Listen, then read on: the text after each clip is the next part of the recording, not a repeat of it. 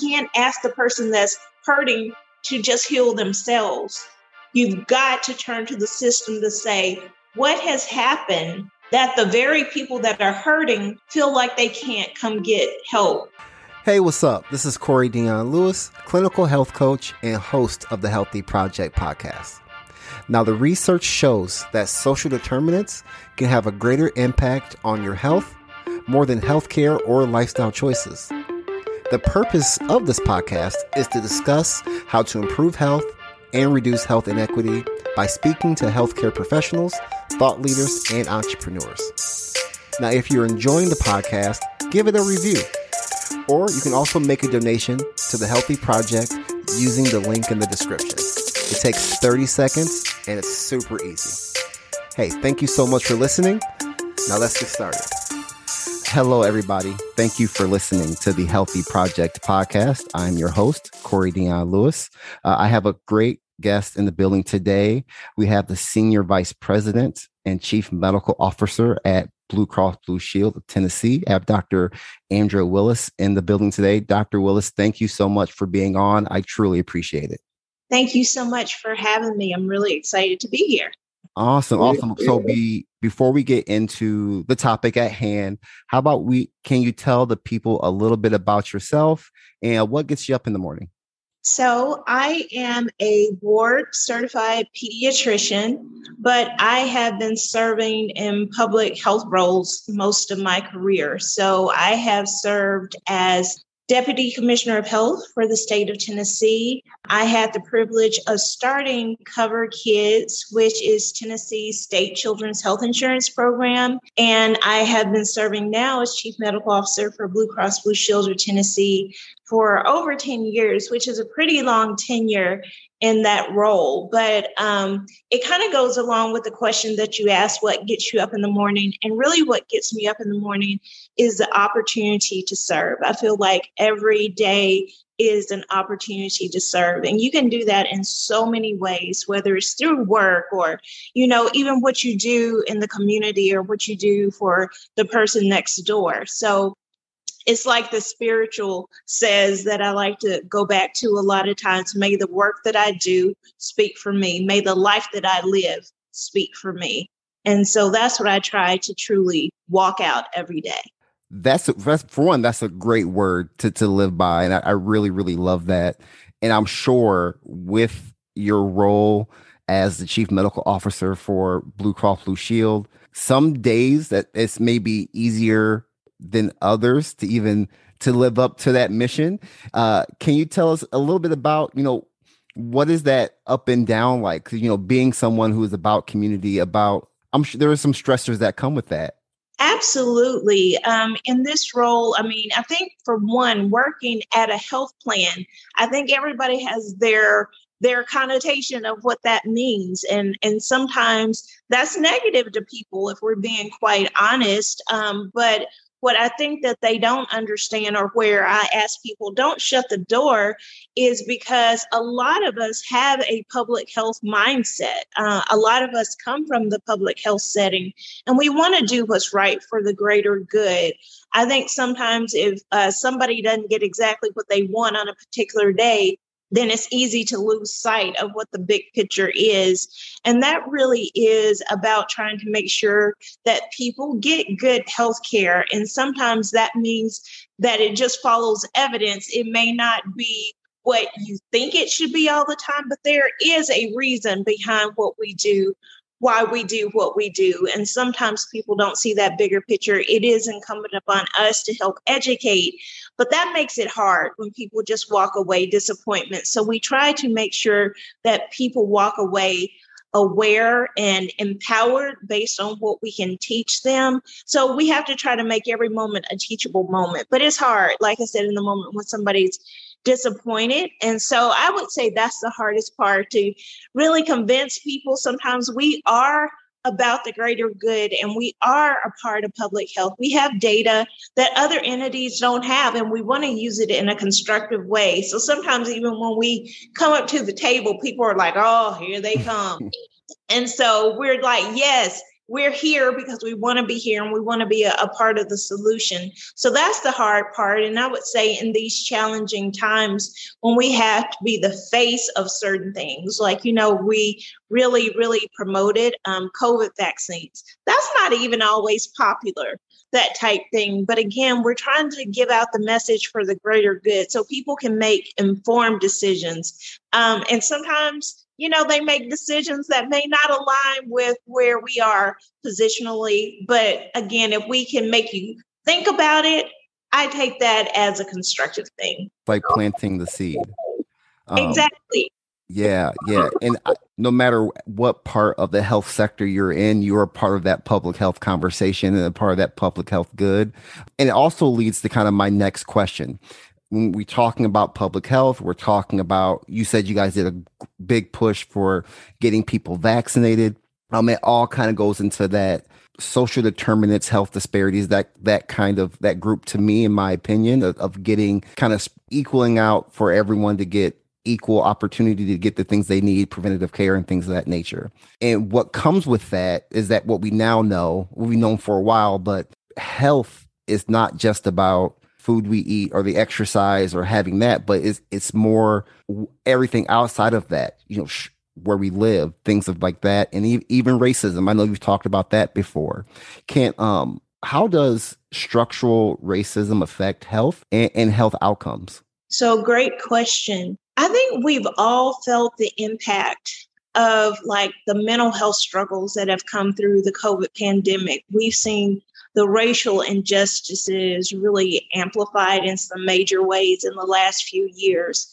And I think all of us had to stand back and reckon with how we were feeling about that. And I think what it did was really just rip the scab off of something that was always there. There's always been a wound that's been there, if we're being quite honest about what it's like to be a minority in this environment. I mean, a lot of times we try to put the microaggressions aside and try to ignore the little things that happen day by day. And then when you add on top of that the thing, the pandemics and, and the things that are right in our faces that we cannot ignore, I think that we really, really had to just call it for what it is. I mean, it's there, it exists, and it impacts health. And one of the prime examples, for example, um, one there are studies out there that show, you know, being a black pregnant woman in this country can come with the risk of your having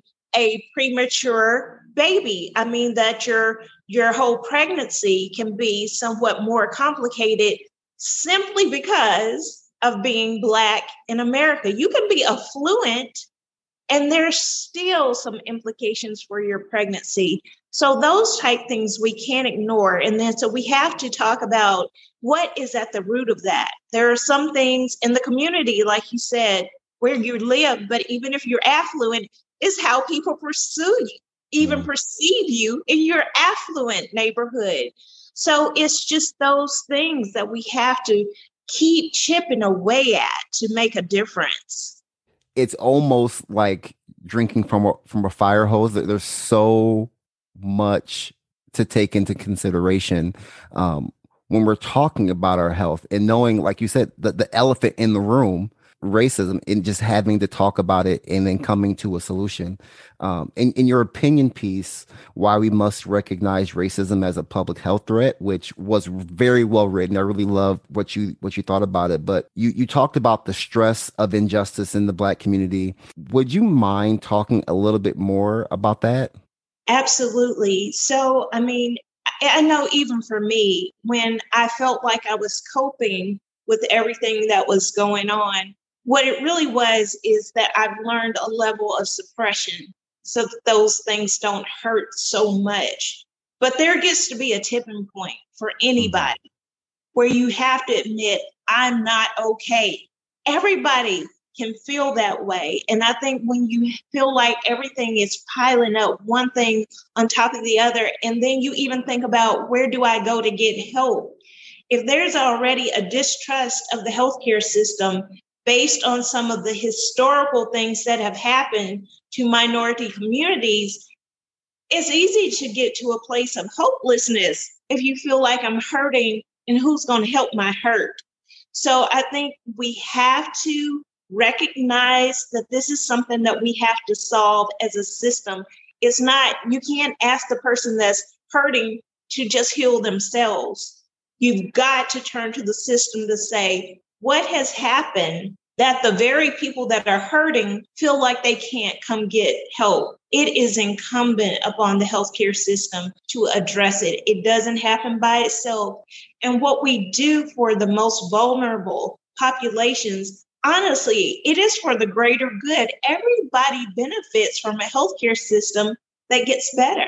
What is that first step? As a doctor, you know, and, I'm, and I am not a doctor, but working within the healthcare system, even working with people um, that look like me, and there's that sense of trust. Whenever, and I'm sure you guys kind of had this during looking at COVID vaccines and getting people of color vaccinated, there was a sense of like, I don't, I don't know about, you know, I don't know about this, but they, they want to trust you because they, you know, culturally they, they, they trust you, but they also don't trust the healthcare system, which is what we're kind of in. So how do we improve that relationship with people who rightfully so have been affected negatively about around the healthcare system? Absolutely. Well, one of the things that we can do is look at data. Data is powerful because it is something that's objective, it tells the story. Um, I mean, I know you can slice data in a million different ways, but when you drill down to really look at disparities, it tells a story that has been way too consistent, unfortunately. Um, so, first of all, look at the data and show it to everybody. I will say, you know, when you're talking about um, the provider community, one of the things, you know, that does speak to that community is when you start showing the numbers of one practice versus another practice about who they're impacting, that type thing. That actually does speak. When people hmm. don't want to hear it, it will speak and then you have to start asking what is going on in practice A that's different from practice B? What are the differences there? So you want to start bringing on the stakeholders in the provider community. They certainly are a stakeholder, that's for sure. But the other thing that you really need to do is to bring in those community champions that the community are willing to hear from. You know, even when it's a hard message, who is it that they believe in. For us, around the vaccine hesitancy piece, we partnered with Meharry Medical College, which is the largest um, HBCU medical school. That added a lot of credibility. So for us, it was knowing who to partner with. And it's okay for us to be in the background and letting them be out front because that's where the message is going to be better received. So you have to acknowledge when you need to be in the background pushing versus when you need to be in the lead.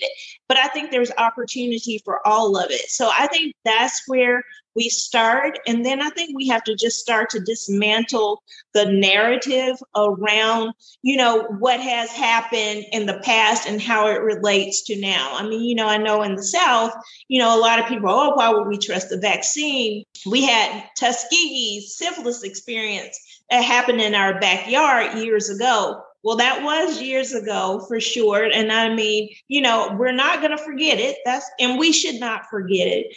But then when we even think about what happened then, it was treatments were withheld. Now we got vaccines that we want to make sure you get. We don't want to let people get left out. So really start let let's talk about the message and let's let's not forget history, but let's make sure that we put it in the right context and look at what we have today. And again, you have to get the trusted messengers out there that can deliver that message. Right. So one representation ma- matters to to the community, and even though there is a negative past, um, there are some very positive things that we are doing now that we need to keep up with and, and have those people in place to make sure um, that people feel feel like they feel confident. Absolutely. Because the other thing that we don't want to have happen, and this is one of the things that can unfortunately happen in the healthcare system, when people keep rejecting the advances based off of history, then you start getting some stereotypical type statements.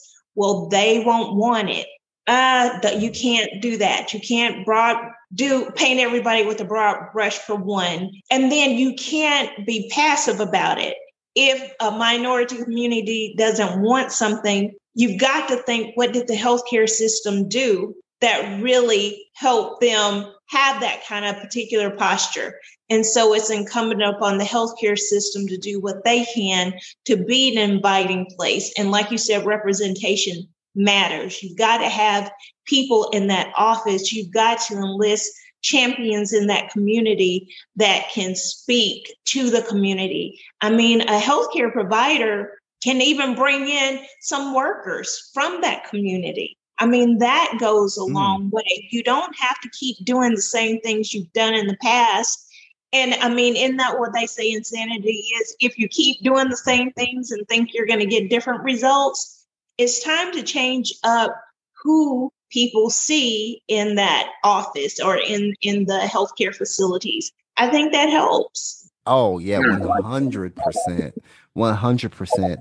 You know, and, and Dr. Willis, we're, so we're talking about racism. We're talking about correcting disparities caused by social determinants of health, and you gave some really good um, tips and really good value so far. Um, and this might kind of be in that same realm, but what are some steps we, we can take to um, continue to correct disparities caused by social determinants of health, or including rac- racism and other things that you guys are maybe working on now that are trying to solve these huge problems that are going to take a long time to really get get under control? Well, one of the things that we do now in our care management area, the first question that we ask is, What can we do for you today? I mean, it's easy for us to want to launch into what we think the next clinical step should be. Um, for example, we have an uncontrolled diabetic that we're interacting with. I mean, you know, we immediately we immediately want to jump to: Have you had your hemoglobin A1C check? Have you had your eyes checked? Have you had this check? If the person on the other end though is like, I can't pay my my utility bill. My lights are going to be cut off tomorrow they really don't care about a hemoglobin A1C today. Um, and it's not that it's not it's it is important it's very important we want them to care about it but what we need to do first is help them take care of that most pressing problem and that's really addressing the social determinants of health what are those things that are barriers to people seeking health care in the first place and we know much of healthcare happens outside of the clinic walls. That's what we're talking about addressing. So, are we working with all the stakeholders that we need to? So, are we making sure that there are bus stops from the neighborhoods where people need transportations to get to a clinic? Are we making sure there's enough primary care offices that are open in the evening time for when people get off work? Are we making sure that people know about telehealth service? Are we making sure that the broadband is there for people to access telehealth services. So, what are those type things that we can put in place to help level the playing field so that everybody can optimize their health. Those are the things that we're talking about, and some things we can do from a community level. But again, um, I think the thing we have to realize is when we go into these things and we're trying to help the community, uh, I've learned the hard way. You can sometimes have the best intervention. You think, like, yes, the data supports it. I got this intervention. It's going to be great. It's awesome and the community shuts it down. And you think, mm. what in the world is going on? Like, I- I'm just here to help. Again, if you're not addressing what they feel is the most prevalent thing, then sometimes it falls on deaf ears. So, you know, it may be that in your mind, you're thinking, I see a lot of diabetes in this community, and we definitely have to do something. And their thing is, our only grocery store is going out of business. We won't have a place to shop for food. Well, those things actually go hand in hand. And so you lead with how do we help them get a grocery store in their area mm-hmm. that can sell some healthy foods? So you have to make sure you lead with the problem as they see it from their perspective. Right. Just simply thinking outside the box, but not too far outside the box. Exactly, exactly. It's all a matter of perspective. And I think that's that's the beauty of it. When those things come together, that's when you can have the most impact. Right. Um, a question that I that I have after just you know talking with you and, and it's with the experience that you have being when talking about representation, being a black woman who's a doctor who has a, a great position. There's a lot of stress that there's a lot of stress that may come with that, but also seeing there's somebody that's looking at you as a role model. What does that what does that feel like? Or have you ever thought about it that way of, hey, I'm rep I'm representation for someone like how Michael Jordan was that person for me. You can be that for some little girl, some little boy. Have you had that? Have you kind of thought about that before? You know, it is hard not to. And I think sometimes when it hits me, so my, um, I have a son, and when I first was offered this role, um, and he knew a little bit, he was what in the eighth grade at the time and um, you know he knew kind of what was going on but i didn't know how closely he was paying attention. Um, and so when i took the role the first thing he said was congratulations chief. Not congratulations mama but congratulations chief. And you know i thought that was cute and everything and i appreciated it. But then fast forward like when christmas time rolled around and the tag on my gift from him, it said to Chief from Cam. And I thought, mm-hmm.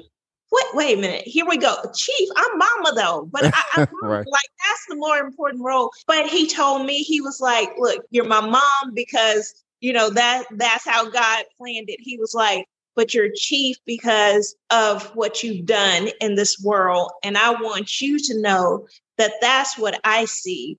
And that makes me know I can aspire to anything that I want. That nearly had me in tears because I didn't recognize that he was actually looking like that. And, and other um, younger folks have said some things that are similar. I try not to think on it too much because, I mean, I just want to serve and I don't want to think about, you know, about the position is not the thing that leads me. It's not my north star. It's the the serving that's really my north star. But at the same time i do have a commitment to them to leave the door open. You know i feel like when you get to places and you climb the ladder the thing you have to do is leave the door open for those that come behind you. And so i definitely i definitely have a commitment and i have to do that. If i'm doing things right, then those things live on without me. Even when I'm no longer here, if I've done it right, it lives on and it gets even better with the ones that come behind me. So I definitely, definitely think about that. I mean, I won't say that it's not scary to walk in some rooms where nobody else looks like me, but then I channel my grandmother and I say, mm. but nobody can tell my story like me either. So that's my opportunities to inject my experience and the experience of those that look like me. So that's an opportunity for us all. And that's what I have to think about. And that's what gives me strength when there's a part of me that would choose to be a little timid. I'm called to be something that's stronger because it's bigger than me. Yes, that's amazing. Well, yeah, I appreciate everything that you do, Dr. Willis, even from from Iowa to, to Tennessee. um, again, Dr. Willis, thank you so much for your your time. I, I really appreciated it. Anybody listening wanted to hear more about you, um, learn more about what you're doing, um, and just kind of connect with you, where can they find you? You can find me on LinkedIn, um, also on Twitter. So, Andrea Willis MD on Twitter. So, please follow me. Would love to definitely interact with you um, because it is about community, not just in Tennessee, but certainly what we can all do for the greater good together. Awesome. Again, Dr. Willis, thank you so much for your time. I truly appreciated it. Uh, and everyone, thank you for listening to the Healthy Project podcast. I'll let you next time.